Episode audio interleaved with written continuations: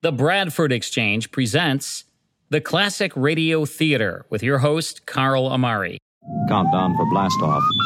X minus one. Yes, it's Maxwell House Coffee Time, starring George Burns and Gracie Allen. Richard Diamond, private detective. The Johnson Wax Program with Fibber McGee and Molly. Suspense.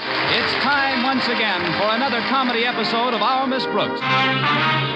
Dragnet. We offer you Escape. Kraft presents The Great Gildersleeve. yeah. I'm that man. Matt Dillon, United States Marshal. Good evening, friends of the inner sanctum. The Jack Benny Program. Welcome, everyone, to episode 77 of the Classic Radio Theater. Each week, the Bradford Exchange and participating sponsors bring you three hours of the Classic Radio Theater, featuring programming from the golden age of radio. This time, we'll hear two half hour mystery episodes of Suspense, starring Lana Turner and Joseph Cotten. We'll begin after this short break.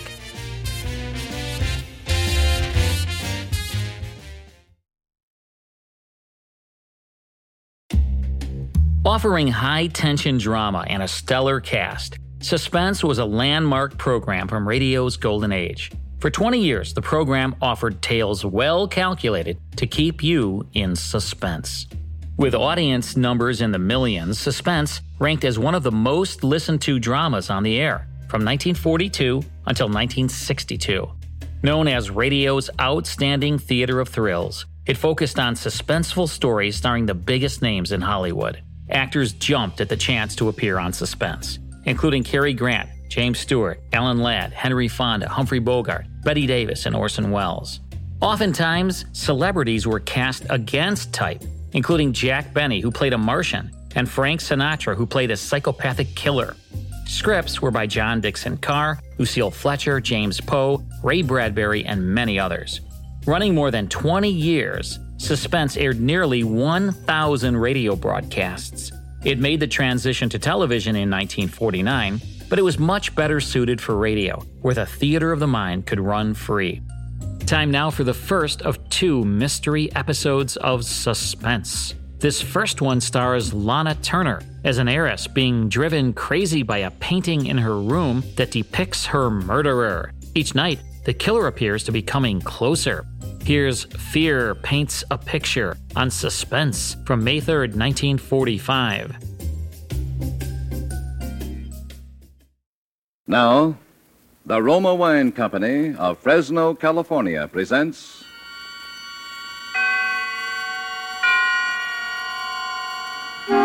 Suspense. Tonight, Roma Wines bring you the suspenseful play called Fear Paints a Picture, starring Miss Lana Turner. Suspense is presented for your enjoyment by Roma Wines. That's R O M A, Roma Wines. Those excellent California wines that can add so much pleasantness to the way you live, to your happiness in entertaining guests, to your enjoyment of everyday meals. Yes, right now a glassful would be very pleasant as Roma Wines bring you a remarkable tale of suspense. And with Fear Paints a Picture, and with the performance of Hollywood's most glamorous young star, Miss Lana Turner, Roma Wines hope indeed to keep you in suspense.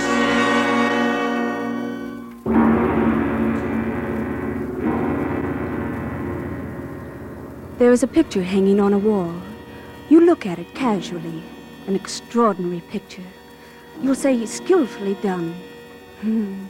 Look at those fine brush strokes. Look at those superb colors. But isn't the subject matter a little bizarre? It's something more than just bizarre. You see, it was that picture that first convinced me that I was insane.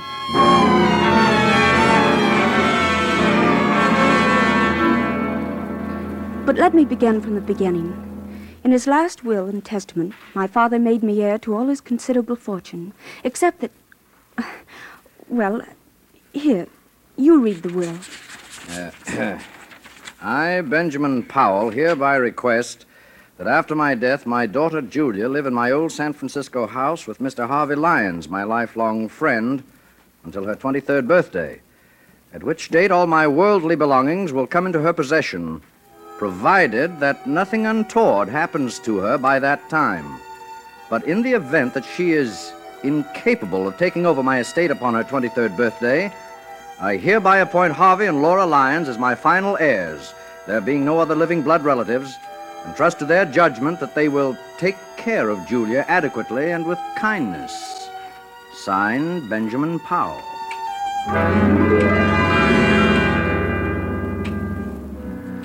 Three months later, seated around the huge ornate fireplace of that dark, musty living room, we were three silent people.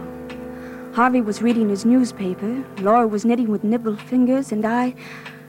I stared with unseeing eyes at an open book. You're not reading, Julia. I, uh. I'm not concentrating. Are you feeling all right, dear? Oh, yes, yes, I'm all right. Yeah, you do look a little tired, Julia. Perhaps you'd better get some rest. I'm not tired, Harvey. I. I've been wanting to ask In a week, Julia will be 23. Isn't that wonderful, Harvey? Next Tuesday is her birthday. Why, and I yes, think- we'll have a party. I'll get old Tom and his fiddle, and we'll have a real old-fashioned party. Harvey, Huh? what did Father mean by the will? The will? Perhaps you'd better go to bed. You look a little pale, Julia. The will said that I might not be able to take over the estate by my 23rd birthday. What does it mean? I don't remember that.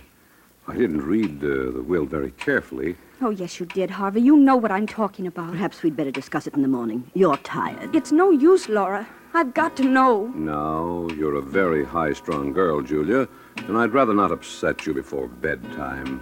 Upset me. You, well, you sort of get moody very often. Now, Harvey. Laura, I'm not going to bed until I find out what all this means. I've got to find out. You don't like your room, do you? No, no, I don't. It, it's big. The wallpaper. I, I don't like the pictures on the wall. There's nothing wrong with a big room. Everyone prefers a large room. Everyone likes pictures on the wall. Well, maybe it's the kind of pictures.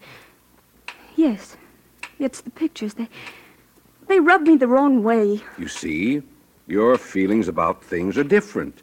Different from the uh, the feelings of normal people. Oh, Normal people. I can't stand this torturous way of telling her. I'll tell you, Julia. Your mother died in an asylum. She went mad after her 23rd year. It's been in the family for generations. But I never saw my mother. I, I thought... We didn't want to tell you this. I wish you hadn't. But you forced us. You mean I'm liable to become insane? well, you you see, any one of us can become insane. I. There's I- nothing wrong with me. I'm perfectly all right. I'm as sane as anyone. Being high strung doesn't make me mad. I don't like it here. I don't like this house. I'm sane. I'm sane. Of course you are, Julia. There's nothing the matter with you. You'll be all right. Your father wasn't sure, that's all. You're as sane as any one of us. Come along. I'll take you to your room. We'll have a cup of tea together.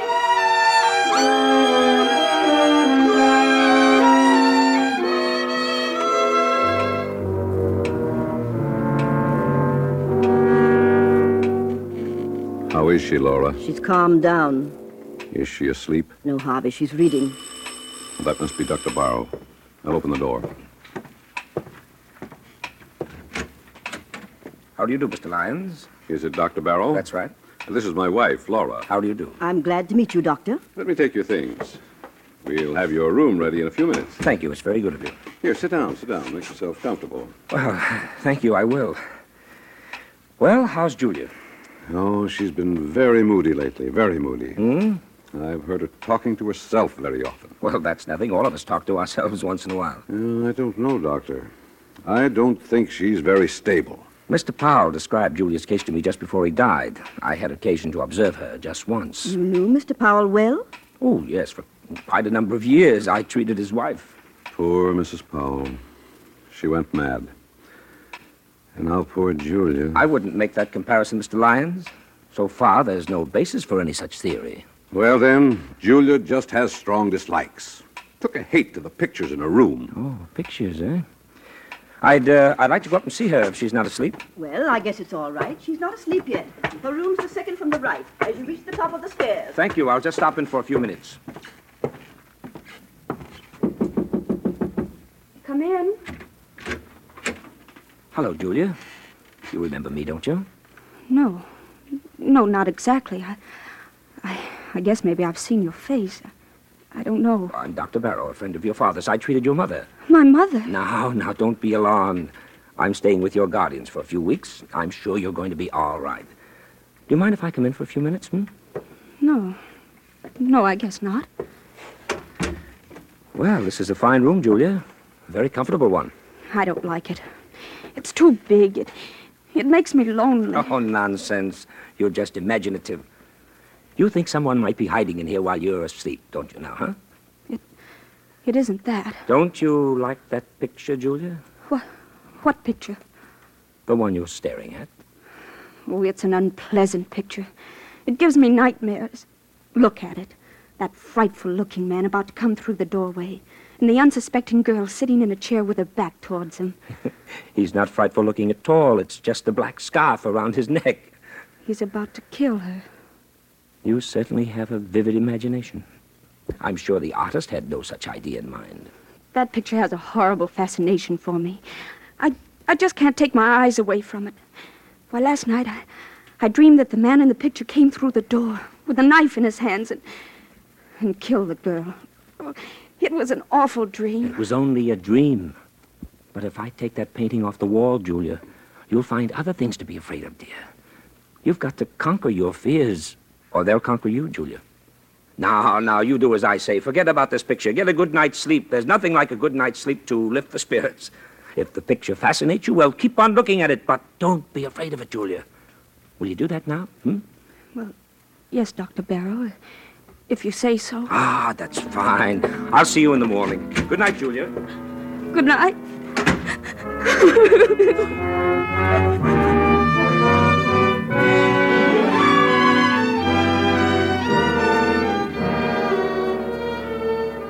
For suspense, Roma Wines are bringing you as star Miss Lana Turner, whom you have heard in the first act of Fear Paints a Picture by Sigmund Miller, which is Roma Wines' presentation tonight of Suspense.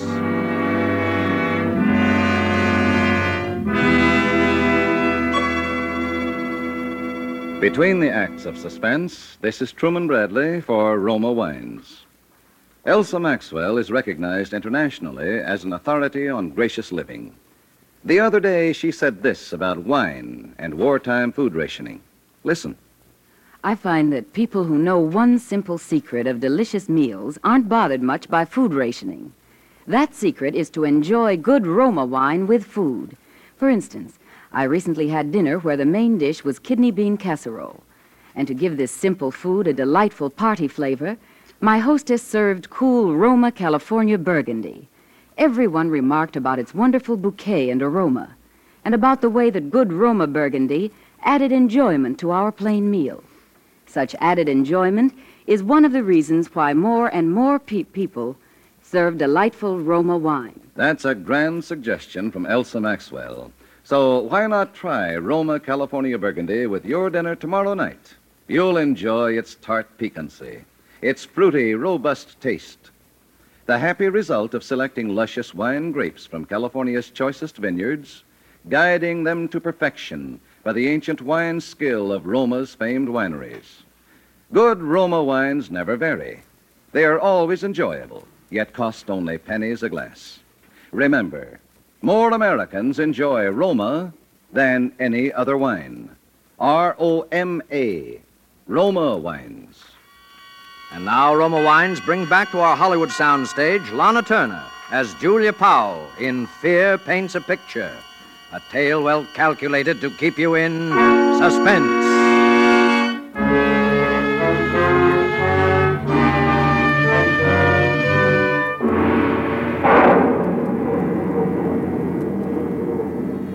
About midnight in my room, the large room with its many pictures, I was dreaming dreaming again of the man in the picture. And the figure with the flowing black scarf was alive. And his hands grew longer and longer. And there were footsteps. Footsteps over my head. And then. Then I was awake. Wide awake, with my eyes staring at it. And on the wall. I... Oh! Oh!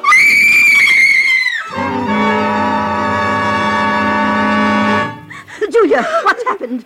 What are you doing out here in the hallway? Put yourself together, Julia. Oh, that man, that man. What man? The man in the picture, he's moved.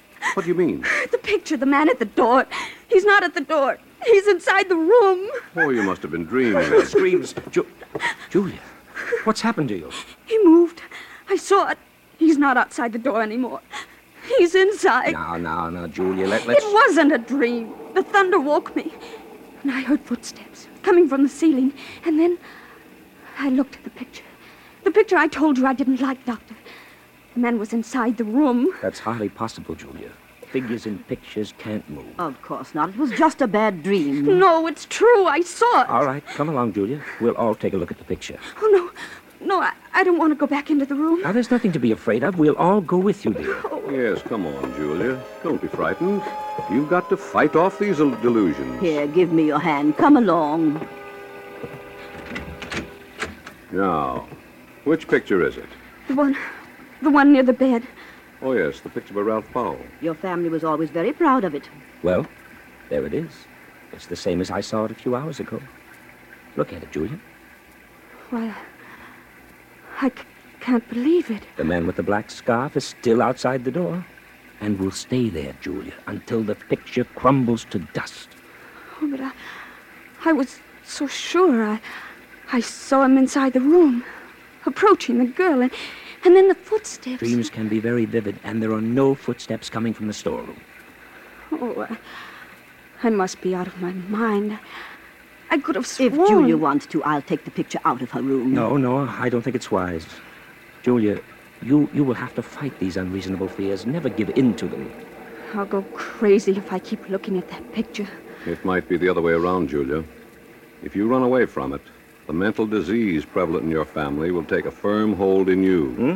You'll get worse and worse, as Dr. Barrow says, until you'll be f- afraid of your own shadow. No. You'll be afraid of everything, of everyone you meet. No. Afraid to be alone, afraid to be with people, afraid of yourself, No. afraid of your own clutching fingers. No, no, don't tell me anymore. Please, Mr. Lyons, please. There's no need for this kind of talk. Look at the picture, Julia. It's nothing but some paint on a canvas with a frame around it. There's nothing about it that can harm you. The danger lies in yourself. You've got to keep staring at it as often as you can, by candlelight, in the dark, uh, until you've learned to laugh at it. It won't be easy. Well, I, I'll try. That's fine. I knew you had courage. I'll get you a sedative so that you'll be able to sleep. Oh, but I, I'll be all right in the morning. I, I'm sure I'll be all right.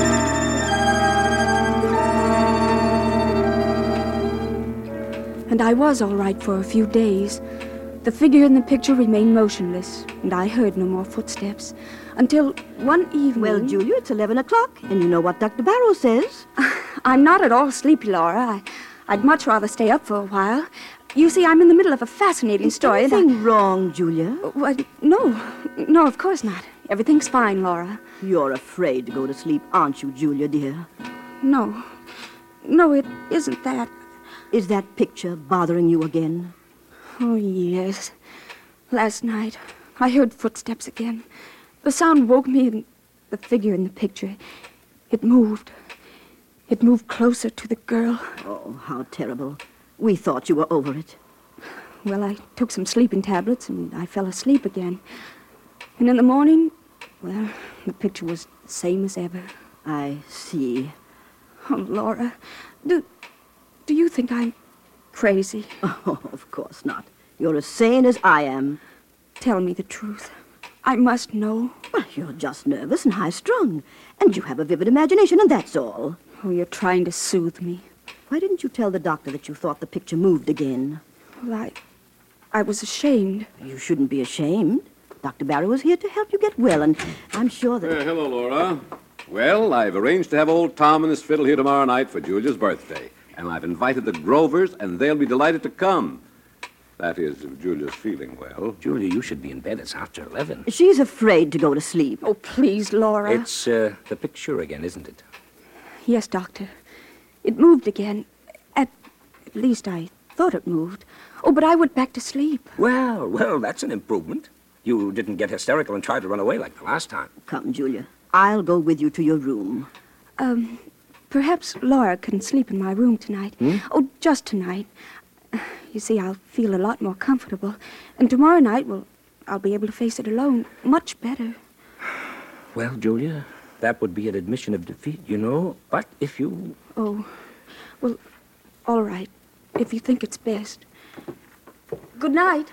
Good night, Julia. Keep up your courage. It doesn't look so good, does it, Doctor? Well, uh, not too good, but it's not hopeless. She has an unstable, imaginative mind subject to delusions which become very real to her.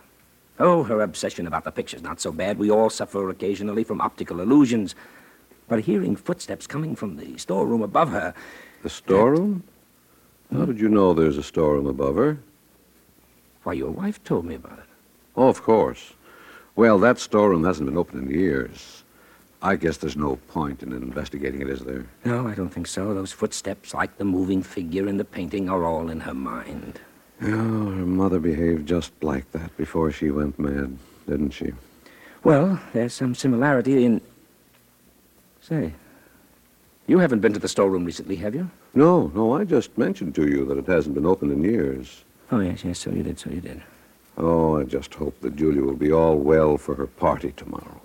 Well, I had no idea she was having a birthday. How old will she be? She'll be 23. Really? Well, I must remember to get her a gift. Well, I guess I'll go to bed. So will I. See you in the morning.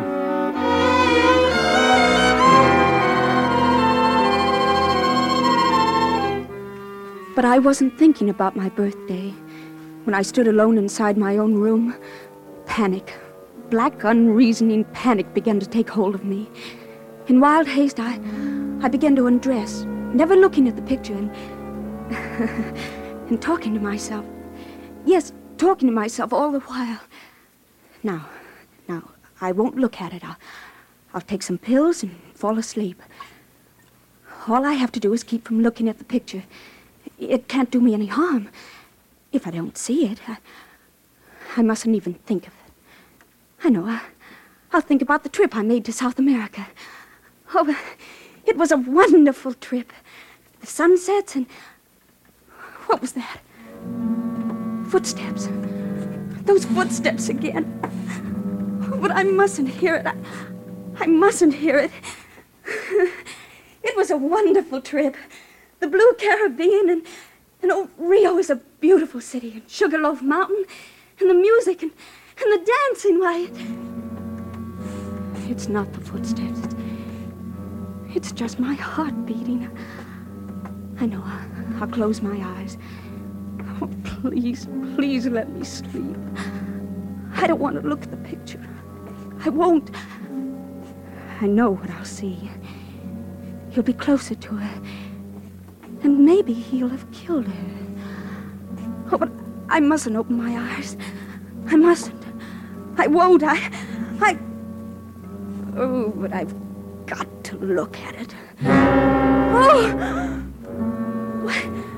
He has moved. He's closer to the girl. I'm not dreaming. It's real. The girl. Why, it's me. That girl is me. Me, I. I can't stand it. I. I can't. I can't. Julia! Oh, you poor, poor dear girl. Oh, well, it's the oh. same thing, Laura, again and again. I tried not to look at the picture, Laura. I tried so very hard. But it was hopeless. I had to. And the figure with the black scarf was inside the room, a knife in his hands, very close to the girl. But this time the, the girl had turned around and, and it was my face. My face. Did you hear any footsteps? Yes. Yes, I heard them as soon as I got into the room, but but the picture, it's it's the same. It hasn't changed. Look at it. Yes, the picture doesn't seem to have. What's the matter, Laura? Uh, nothing. Nothing at all. There. There, did you hear it? Footsteps. It's probably a board creaking. Now you go to sleep. I think everything will be all right in the morning. Oh, and you won't leave me? No, Julia. I'll stay here till you fall asleep. Thank you, Laura. Thank you very much.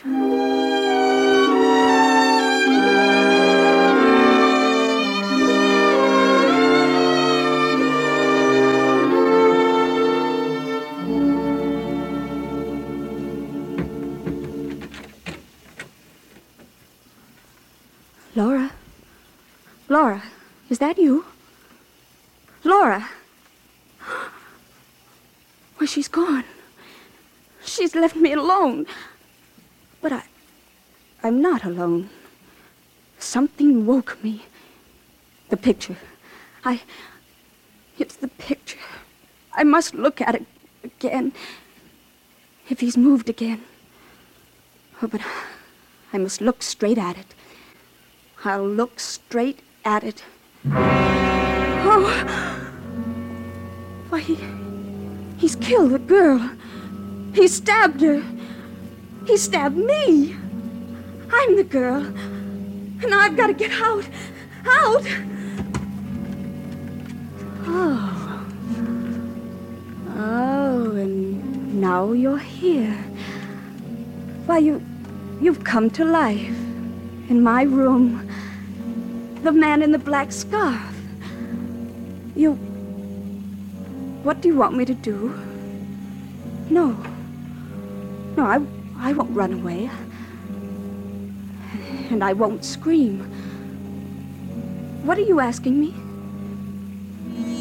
Do I want to spend the rest of my life in an asylum like my mother? No. No, I don't. I don't. You. You want me to open the window? Why, yes. Yes, I'll open it. There. You say. You say it would be best for everybody if I jump? Oh, yes. It's, the only way out. The only way, and I'll do it. I'll do it now without even thinking it. It will, will only take a, a moment. Stop, stop, Julia. Harvey, Laura, what are you doing? We came just in time. I've got her, Harvey. She's safe. I, I, I'm safe. You can come out from behind that chair, my friend. Friend? Come out, or I'll shoot. I, I don't understand. My, my head's going around in a I circle. I can explain everything. I was merely observing Julia. The procedure was a little unusual, I'll admit. I'll but- do the explaining, Dr. Barrow. You tried to drive Julia crazy. He, He tried to drive me crazy. That's right. He tried to do it with the picture. You're all making a serious mistake. A mistake? Look at the picture. The figure is inside the room stabbing the girl. No, it wasn't your imagination, Julia. He painted several pictures, each one of them the, the figure closer to the girl. He used the storeroom upstairs. That's why you heard footsteps. I got suspicious when I found a black scarf in his room. And when I looked at the picture a little while ago, it was full of dust. I had dusted it off myself a few hours just before. Yes, and Dr. Barrow seemed to know there was a storeroom above you. I couldn't understand how he knew that. Because this old house of your father's has been closed for years. Oh, but why? Why should he want to drive me crazy? Because he's not Dr. Barrow. What? He's Ra- uh, Ralph Powell, your cousin, who disappeared many years ago. Everyone thought he was dead. He painted the picture originally, so it was easy for him. His plan was to drive you insane, then contest the will, since he's the nearest blood relative. I had no intention of killing Julia. I swear I didn't. I just wanted to frighten her. Why, I almost. I almost jumped out of the window. I. I might have been dead. Right now. Lying dead outside. Well, don't think about it, Julia, dear. It's all over now. You're all right. You mean I. I'm not insane? Why, of course not, Julia. Oh, I almost forgot. Why, it's Thursday. Why, yes.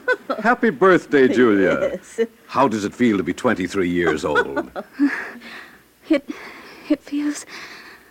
Wonderful.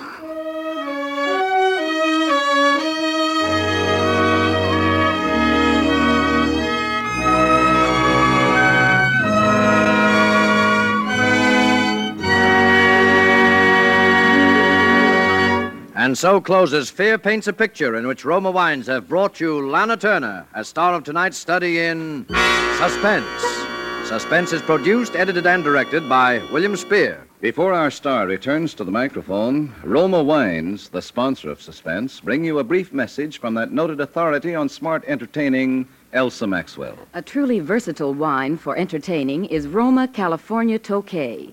Serve with coffee or dessert as a delightful finishing touch to your meals. Or set out Roma Tokay with cheese and crackers when friends drop in.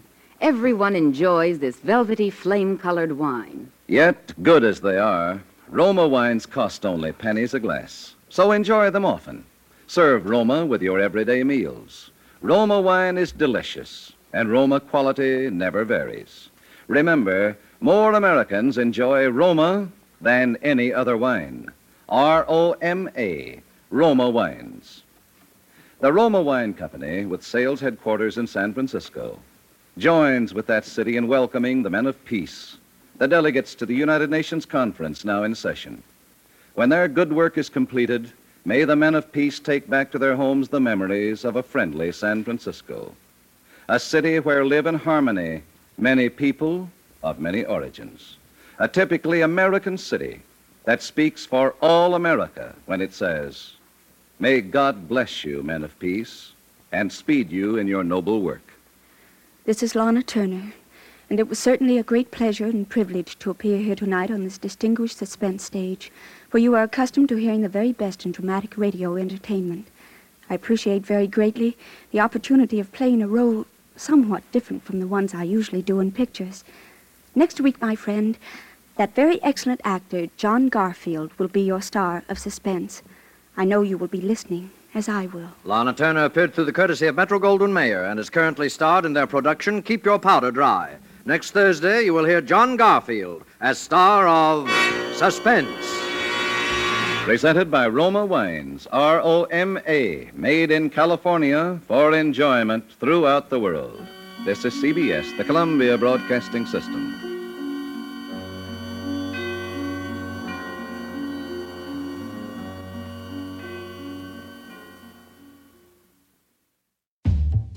And that's Suspense with Fear Paints a Picture, starring Lana Turner from May 3rd, 1945. Also in the cast, Will Wright and Wally Maher, with Truman Bradley announcing for Roma Wines, as heard over CBS. All of the classic radio shows we present on this series are direct from the master recordings. I have more than 100,000 original radio episodes under license from the owners and estates, and we make them available via digital download or on CD through our Classic Radio Club. By joining the Classic You'll receive 10 superior sounding classic radio shows sent directly to you each month, along with detailed liner notes and photos of the stars. You'll receive your first 10 classic radio shows for only $1, and you can cancel at any time. To learn more about the Classic Radio Club, log on to classicradioclub.com. That's classicradioclub.com. I'll have another mystery episode of Suspense, this one starring Joseph Cotten, after this short break.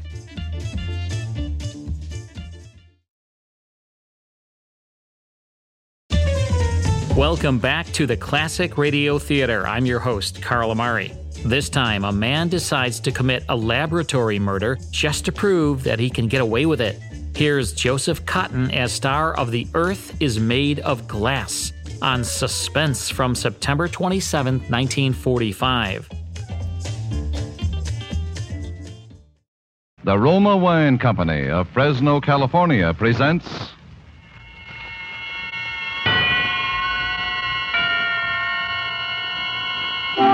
Suspense. Tonight, Roma Wines bring you Mr. Joseph Cotten as star of The Earth is Made of Glass, a suspense play produced, edited, and directed for Roma Wines by William Spier. Suspense, radio's outstanding theater of thrills, is presented for your enjoyment by Roma Wines. That's R O M A, Roma Wines. Those excellent California wines that can add so much pleasantness to the way you live, to your happiness in entertaining guests. to your enjoyment of everyday meals. Yes, right now a glassful would be very pleasant. As Roma Wines bring you Mr. Joseph Cotten in a remarkable tale of suspense.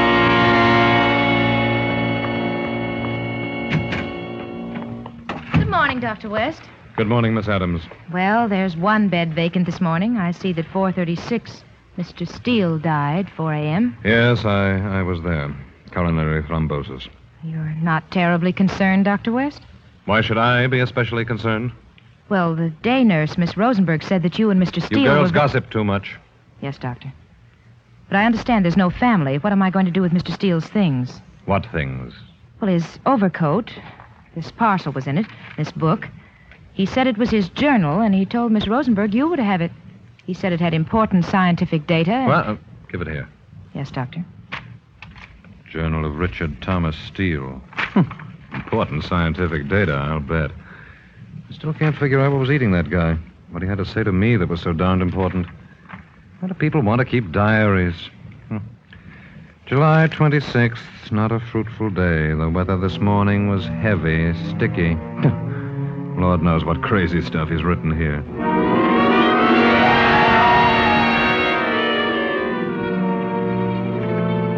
July 26th, not a fruitful day. The weather this morning was heavy, sticky.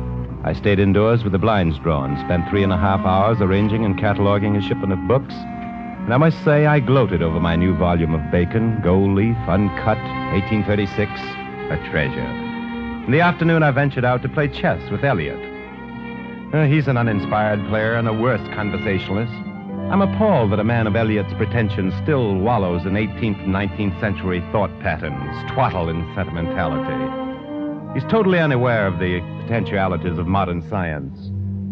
It was so apparent to me when we got into that argument over Ralph Waldo Emerson.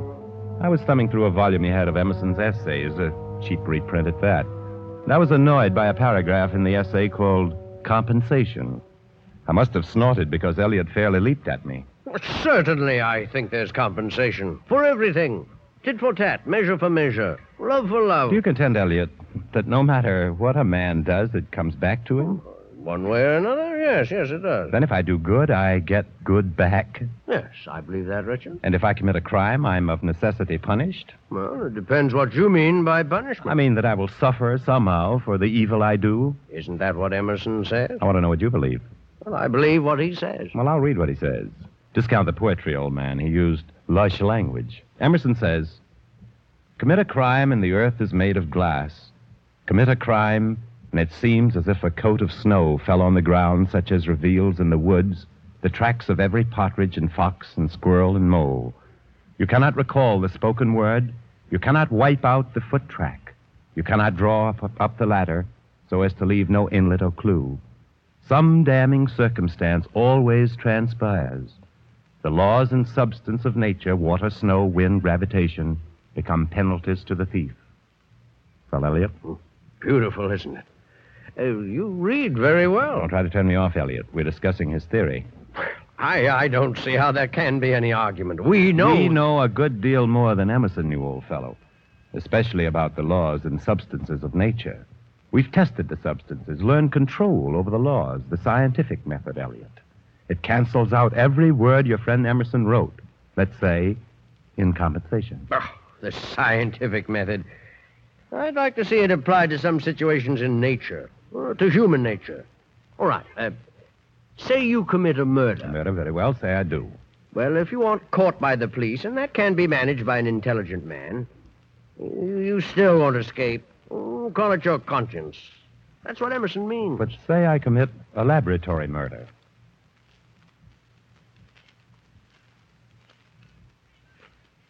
What kind of a murder is that? Let me put it this way.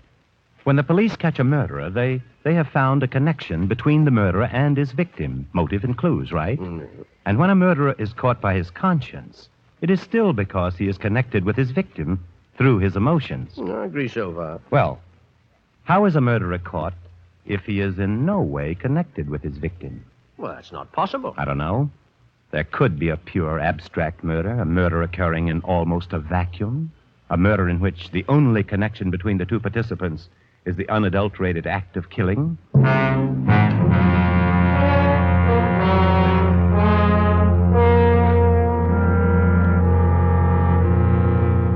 July 28th. The weather continues warm, humidity high. Today I roamed around my library, read a little, thought a great deal. It's odd that I should keep referring back to my conversation with Elliot. Abstract murder, a laboratory murder. I jotted down one or two theoretical points today. It will be an amusing project in such hot weather.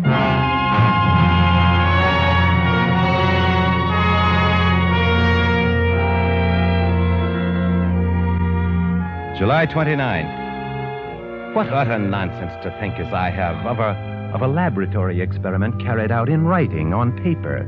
It's a contradiction in terms. The core of the scientific method is to prove theory in life, so let us prove the possibility of a pure murder. It must be someone met in an emotional and material vacuum. Someone with whom I have no connection, someone whom I have no possible reason to kill. The preparations for such a murder of, are of necessity classically simple. This afternoon I brought my equipment. Gloves, sir? Uh, what kind of gloves? Oh, any kind of gloves. But what do you want them for? Driving? Gardening? I want gloves I can use for anything. Well, uh, we call these utility yes, gloves. uh, those will be excellent. Thank you. Uh, what size, sir? Any size, medium. Well, now, these look just no, about... No, no, I I don't want to try them on. I, I'll take them as they are. Just wrap them up. Oh, yes, sir. Just as you say. You know, I'm very fond of a genuine old-fashioned hardware store, Mr. Jeremy, like yours. Yes, and a lot of people tell me that, Mr. Steele. Yeah. Hmm. Anything uh, special you're looking for? I don't know. I suppose I'm just browsing. Mm, yes, sir. Oh, what are those? Uh, uh, ice picks? Yes, sir, and pre-war metal, too. You want one? No, no, I, I have one. Uh, my, quite a selection. Screwdrivers and... Oh, uh, there's something I want. Oh, a knife? One of those. Well, to be fair with you now, those are pretty poor knives. Doesn't matter. Well, just no darn good as far as I can see. The best possible recommendation, Mr. Jeremy. I'll take it.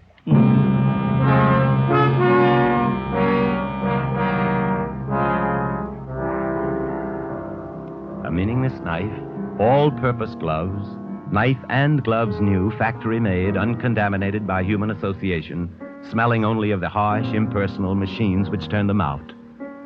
My first safeguards against the intrusion of emotion. In a laboratory, this procedure would be called controls. To complete the controls, who would it be? I must never see his or her face. I must never know his or her name, age, occupation, thoughts, or desires. I must come into contact with this victim as casually as though we were blown together by the wind. There can be no selection, no volition on my part except the elementary volition necessary to raise my arm to kill.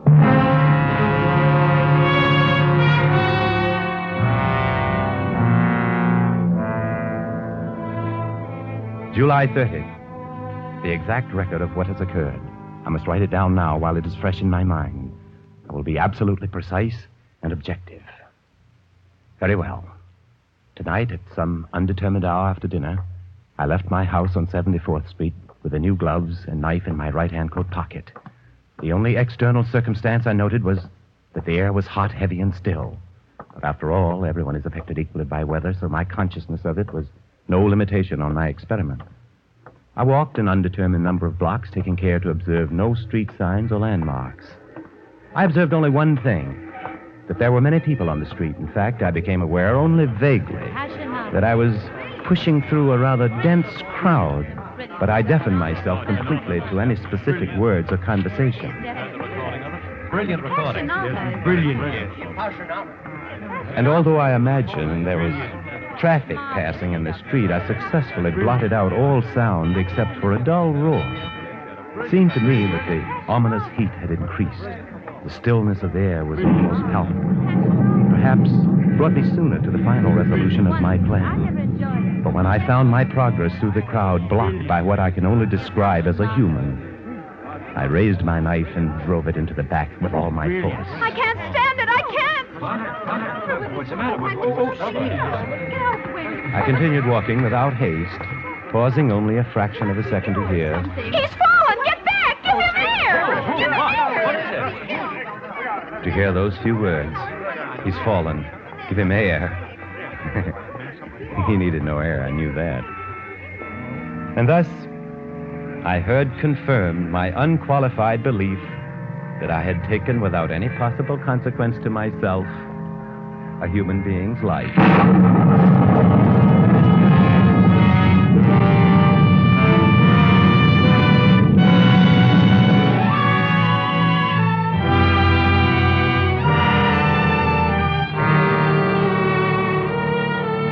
For suspense, Roma Wines are bringing you as star Mr. Joseph Cotten in The Earth is Made of Glass by Sylvia Richards. Roma Wines' presentation tonight in radio's outstanding theater of thrills, Suspense.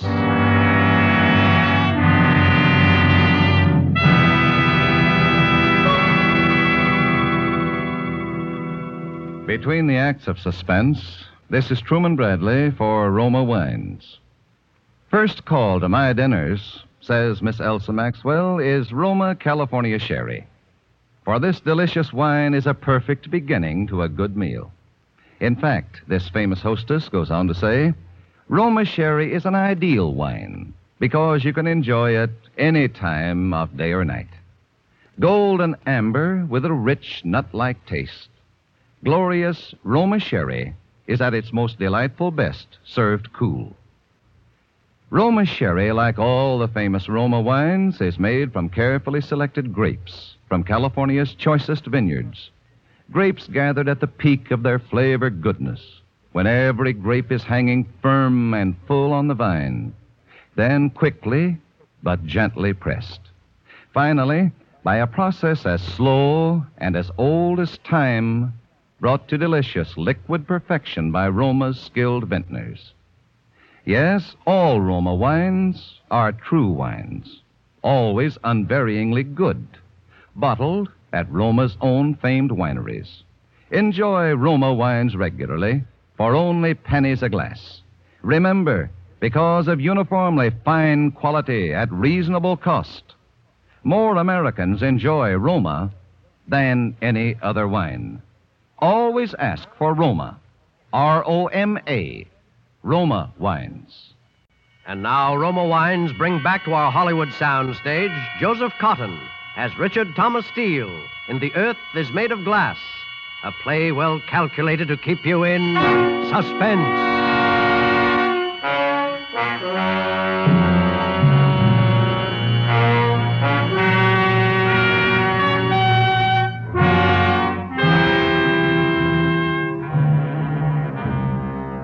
August 1st. I was unable to write my journal yesterday because of the excessive heat. I suffered all day from a headache and a vibration in my ears. I'm writing today only to have on record the final control in my experiment, my laboratory murder.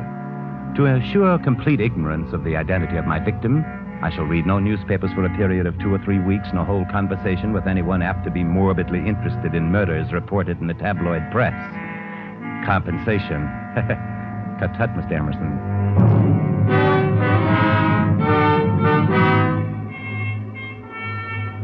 August 4th.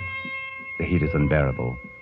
All day I have felt that odd, heavy vibration in my head.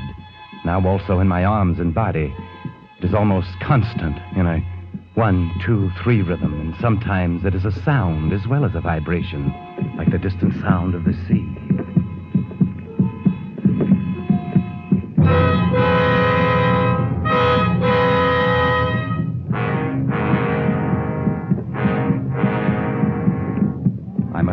Must consult a doctor.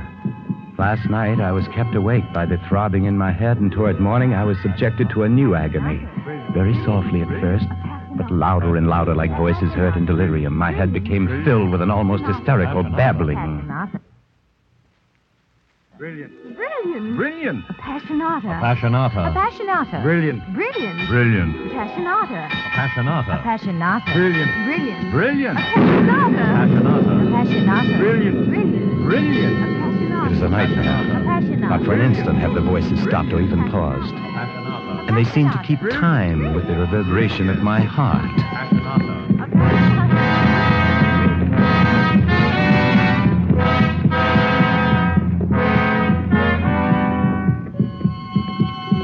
August 8th. I have no need to consult a doctor. Now I know the nature of my illness. Last night I turned to music, trying to drive the unspeakable, unspeakable uproar from my brain. But when I put the records on the machine, the Franck violin sonata, and settled back to hear the first flowing melody of the violin, something happened. The music swelled and changed and became became the Appassionata, Beethoven's Appassionata.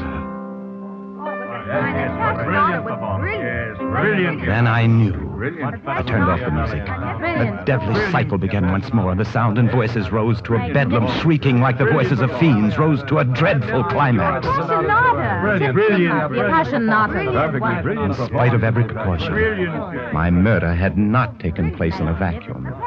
My shield had been penetrated by those fragments of sound and speech echoing in my ears. Speech about a concert. Yes, I remember now. I read that Schnabel was to play an all Beethoven concert in Carnegie Hall on July 30th. And the clanging of bells, that was a trolley going by on 7th Avenue. And I'd also heard and identified the roll and crash of summer thunder. That was the sound which preceded and punctuated a woman's scream. I can't stand it. I can't. He's fallen. Get back. What's the Get matter? there. What's the matter? Get back. Well, it may be possible to drive all this away in time. But the other thing which sets the rhythm for the rest, the pulsing sound I hear. When I drove that knife home into a human being's heart, the vital rhythm of the heart, the mighty leap and contraction of the heart's muscle on the blade of the knife, was transmitted back to me through my hand and remains indelibly recorded in the beat of my own blood.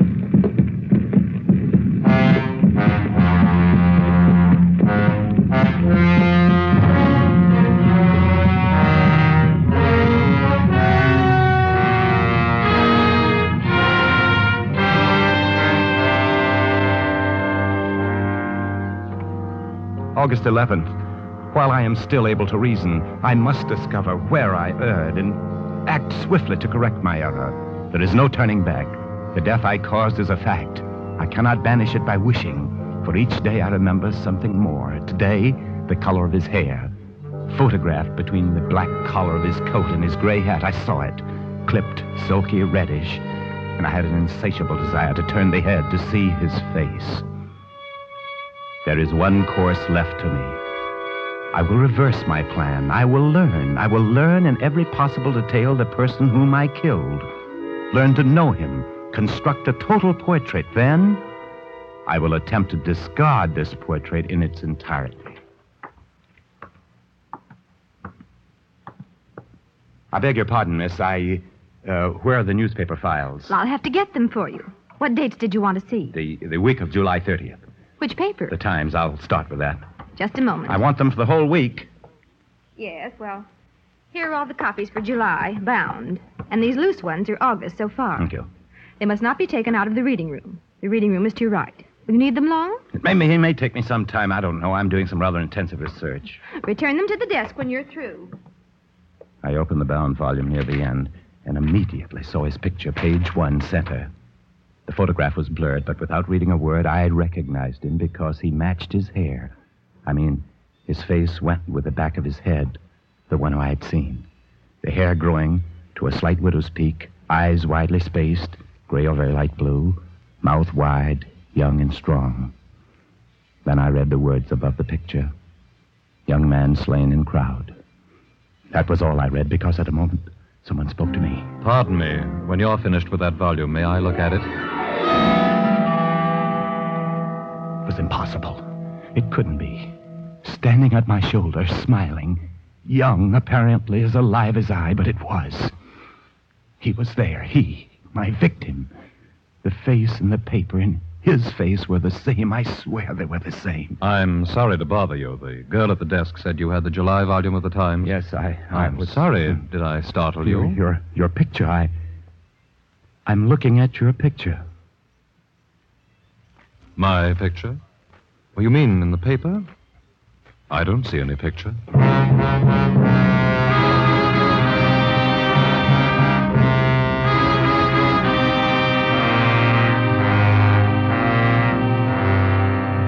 He's dead. I, I know he's dead. I felt his heart leap like a fish on the point of my knife, then quiver and die. I saw him fall. I must believe that he is truly dead. And the dead neither walk nor speak. But today on Fifth Avenue. Hello. What? What's wrong? Are you ill? No. No, no, no, I'm all right. You looked like you were about to faint. You're still green. Are you sure I'm, that. I'm all right. Because I live right near here if you want to lie down. No, no, no, please. Well, it's up to you. I can't make you come, but I don't like to see anyone suffer needlessly.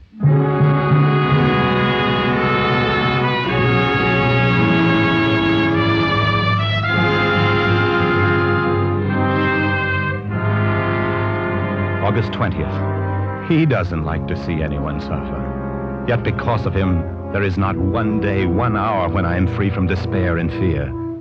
Yes, I accept him now. The dead do walk and talk, at least one dead man does. Inevitably, if I venture out of my house, he finds me. Today, I started down the subway steps at 53rd Street after I'd looked to make sure he wasn't anywhere nearby. But I'd gone only three or four steps when I felt my arm jostled and I turned. Pardon. Oh. Oh, you again. I'll bet you think I'm haunting you. Please, what do you want? Well, look, I don't want anything. Let's just call it fate or something. Why don't you let me alone? I'd begun to think that maybe we were both to be spared this. So, so, so had I. If I were superstitious, I'd say we had some unfinished business. Please, will you tell me something? Will you answer one question? Do. Do you believe in compensation? You'll have to explain what you mean. If someone does evil, i- if I have done evil, must I get evil back? Well, uh, say it again. Do you believe in good for good, evil for evil? Look, look, what about killing? Well, there's all sorts of killing. But, but senseless killing. Killing with no reason. What is the compensation for that? You've asked a pretty complicated question of a pretty simple man. The only thing that comes to my mind right off is what it says in the Bible an eye for an eye, and a tooth for a tooth. That's what you believe? Why, yes, I believe that. Is that any help to you? Yes. Oh, yes. Anything you say would help.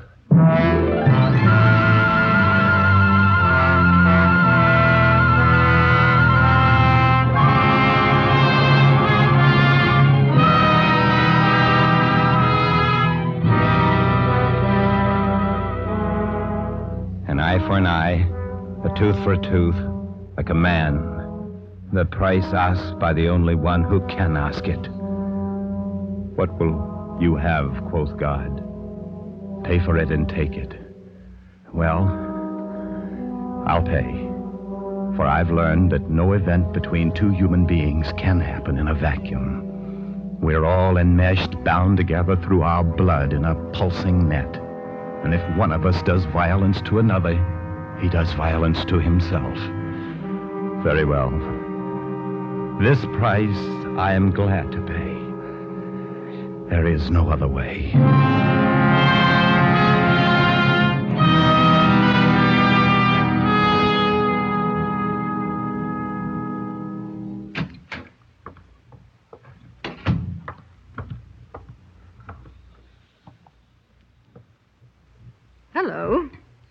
Awake, Mr. Steele?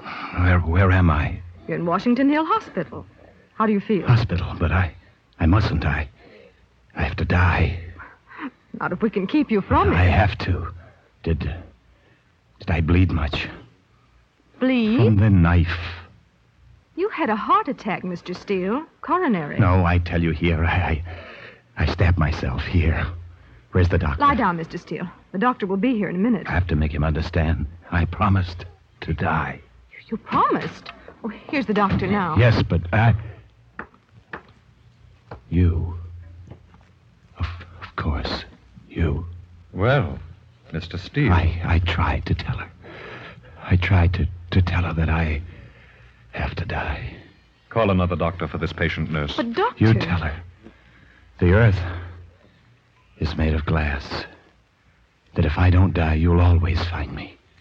I know that. But tell her. Tell her the, the evil thing I have done so she'll let me die. Dr. West, his pulse. Emerson said it. I carry a malignity in me. But when I die, I make square the eternal account. Make square the eternal account.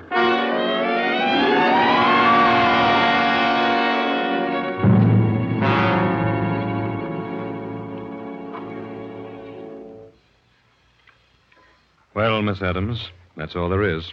The Journal of Richard Thomas Steele. Doctor, I don't remember reading of that murder. Do you? No. No, I don't. Who was the man he met?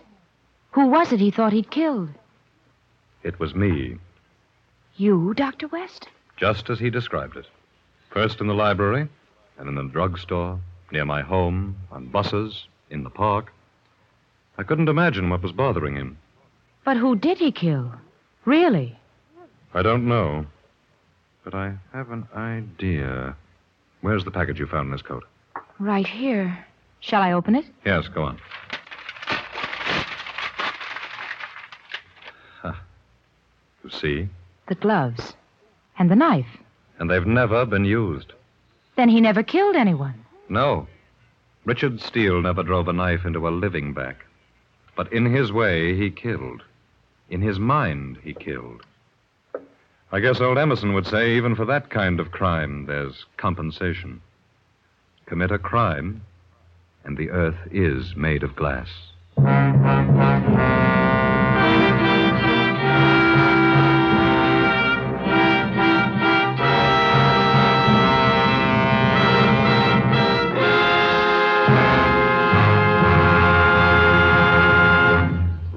Wines have brought you Joseph Cotten as star of The Earth is Made of Glass. Tonight's study in suspense. This is Truman Bradley for Roma Wines, the sponsor of Suspense. These days, says Miss Elsa Maxwell, world famous hostess, more and more people serve only one dish for dinner, with a salad and probably a sweet. That's why I'm sure so many more people serve Roma wines, because Roma wines add so much to a simple meal. With a savory pot roast, for example, I recommend glasses of good Roma California Burgundy served cool. Now, that's a good suggestion from Elsa Maxwell, for Roma Burgundy is a handsome wine with a good, warm heart. Try it and discover how happily its tart piquancy goes with meats. And if you enjoy cocktails before dinner, you'll make better cocktails with Roma's full flavored vermouth, sweet or dry, made and bottled in the heart of California's famous vineyards, yet surprisingly low priced. Try Roma vermouth soon, won't you? We would like to thank Joseph Cotten for appearing in the place of Clifton Webb, whose illness prevented his being with us this evening. Joseph Cotten appeared through the courtesy of David O. Selznick, producer of Alfred Hitchcock's Spellbound. Next Thursday, you will hear George Murphy in Suspense, radio's outstanding theater of thrills.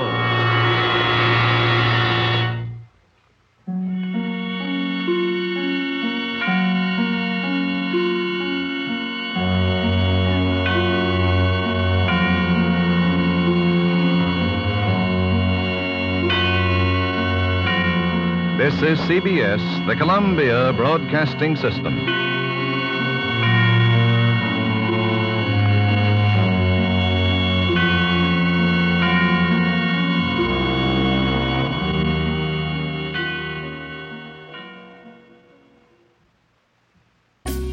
And that's Suspense, starring Joseph Cotten in The Earth is Made of Glass from September 27, 1945. Also in the cast, Cathy Lewis, Gale Gordon, and William Johnstone, with Truman Bradley announcing for Roma Wines, as heard over CBS. Stick around, I'll give you our lineup for episode 78 of the Classic Radio Theater after this short break.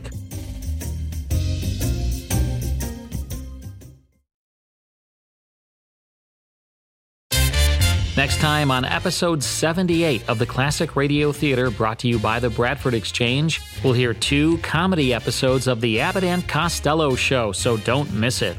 To reach me and to learn more about the Classic Radio Club, visit classicradioclub.com. Be sure to tune in to our next show. Thanks for listening.